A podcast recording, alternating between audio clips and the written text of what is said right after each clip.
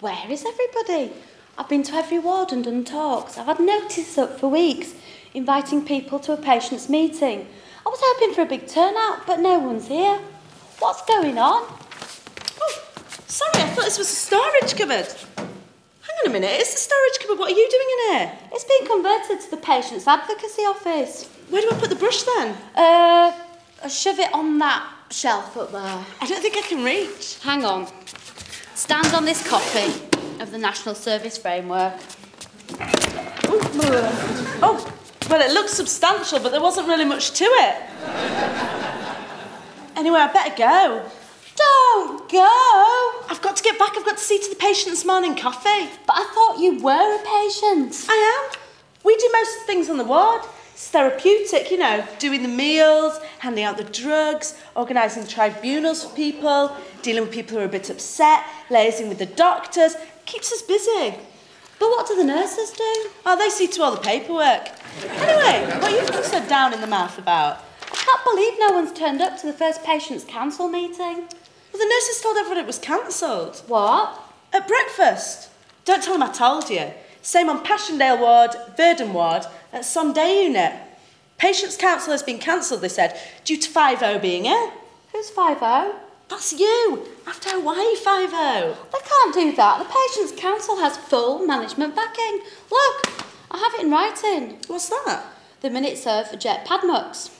Jetpad Mucks. Yeah, the Joint Executive Trust Planning and Development Modernisation User and Carer Subcommittee. Look, all present enthusiastically endorsed the suggestion of a Patients' Council. Let me have a look. Ah, but look at this.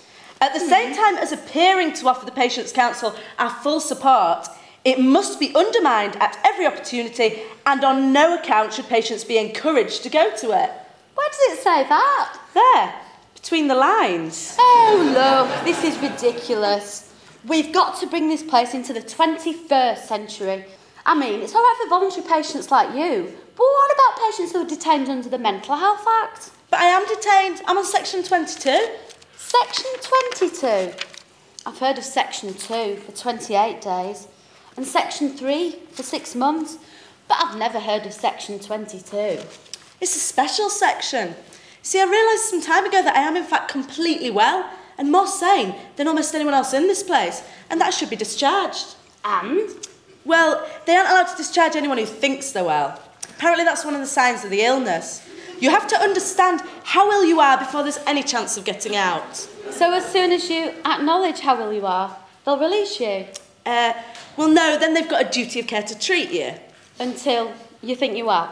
Exactly. At which point, you're back on section 22. So how long does Section 22 last? Indefinitely.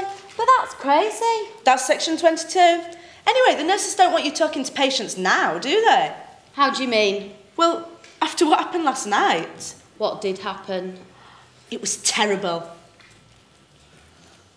I'll tell you what I know.